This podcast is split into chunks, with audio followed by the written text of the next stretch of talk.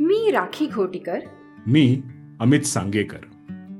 मनाच्या पलीकडले या आमच्या मराठी पॉडकास्टच्या आणखीन एका नवीन कोऱ्या करकरीत एपिसोडमध्ये सर्व श्रोत्यांचे मनपूर्वक स्वागत आहे.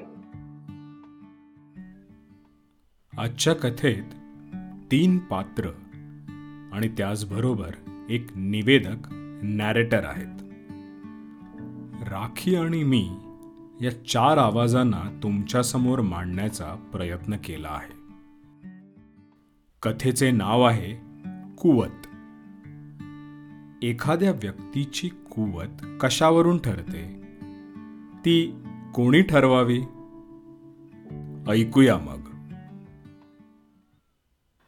काय ग? तू आज परत आलीस फुलं मागण्यासाठी?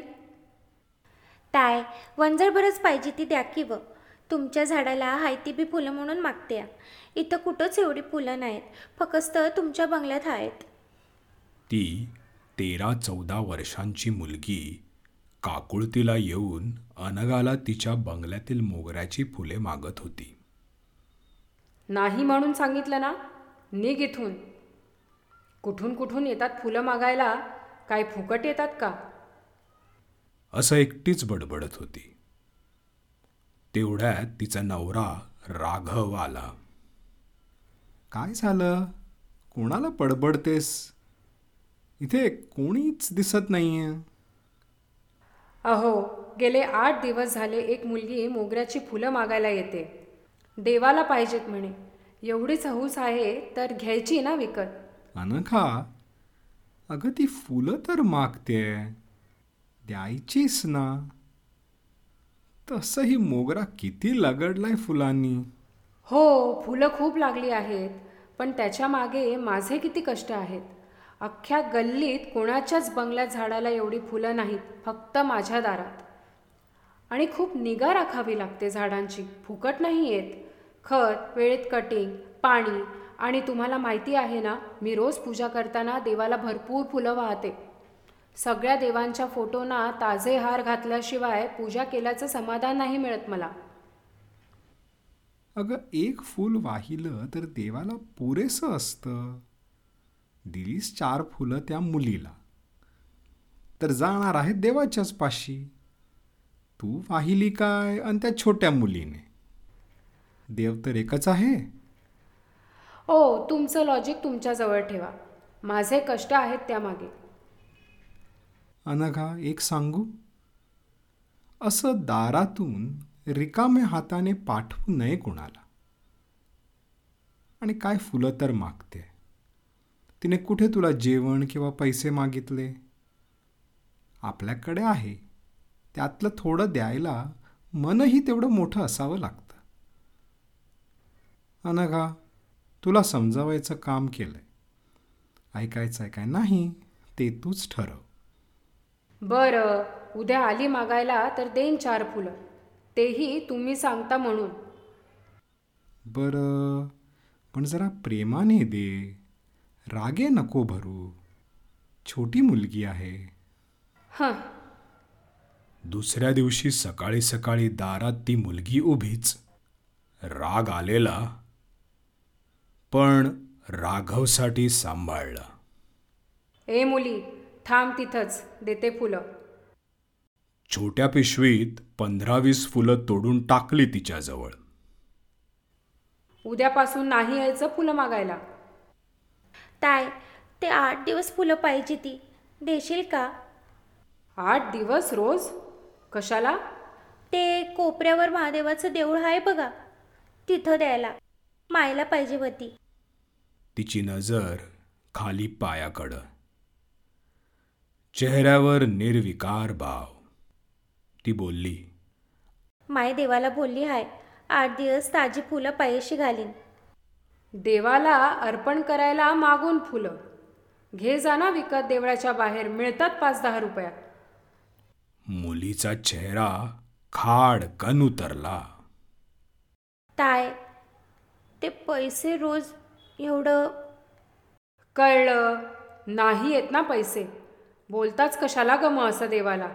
आपल्या कुवती अनुसार बोलावं. ती काहीच न बोलता फुलांची पिशवी घेऊन खाली मान घालून निघून गेली. अनघाला मात्र आपण जरा जास्तच बोललो याची सल मनाला लागली. उद्या येईल का? नाही येणार बहुतेक. किती बोललो तेही फुलांसाठी? आज ताजी असणारी फुलं. नाही तोडली तर उद्या सुकून कोमेजून तर जाणारच आहेत. तिनं खिडकीतून बाहेर पाहिलं.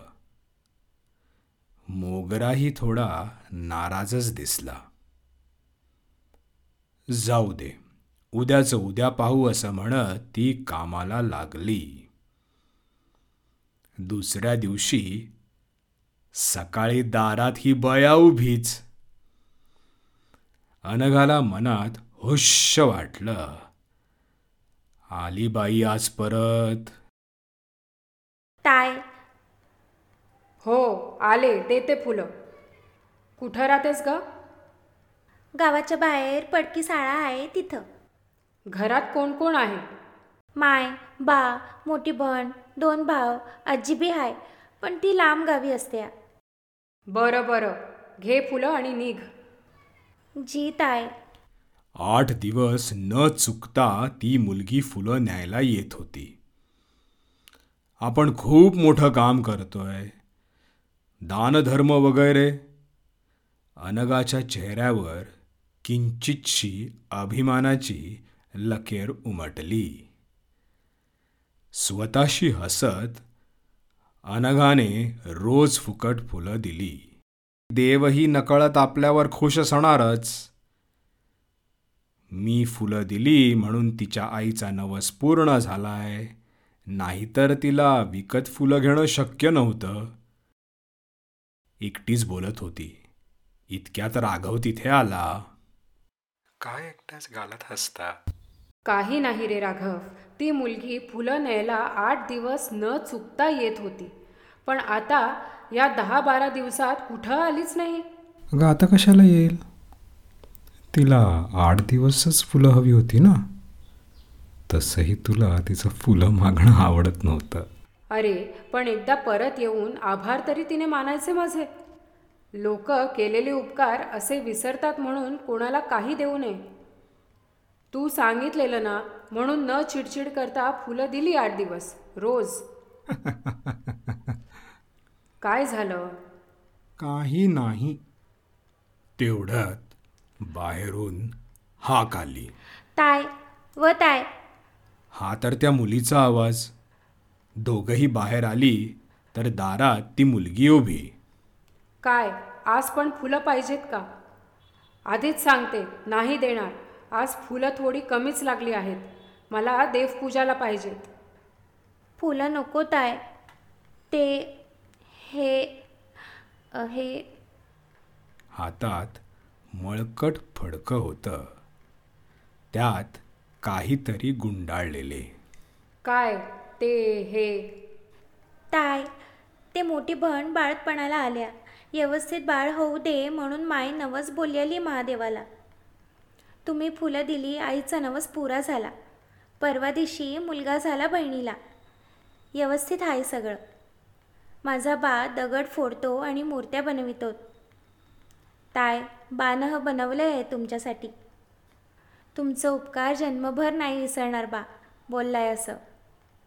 आणि माय म्हणाली कोणाच बी काय फुकट घ्यावं नाही आपल्या परीनं परत द्यावं म्हणून हे. घ्या. अनघाने ते मळकट फडकं हातात घेतलं. उघडून पाहिलं. अतिशय सुरेख सुंदर रेखीव दगडापासून घडवलेल्या विठ्ठल रखुमाईच्या मूर्त्या. किती तेजस्वी आनंदी सात्विक आहेत दोन्हीही मूर्त्या. अनघा आनंदून गेली. अगं ऐक. पण ती मुलगी नव्हती तिथं. पटकन मूर्ती देऊन निघूनही गेली. अनघाचे आभाराचे दोन शब्द ऐकायलाही नाही थांबली ती.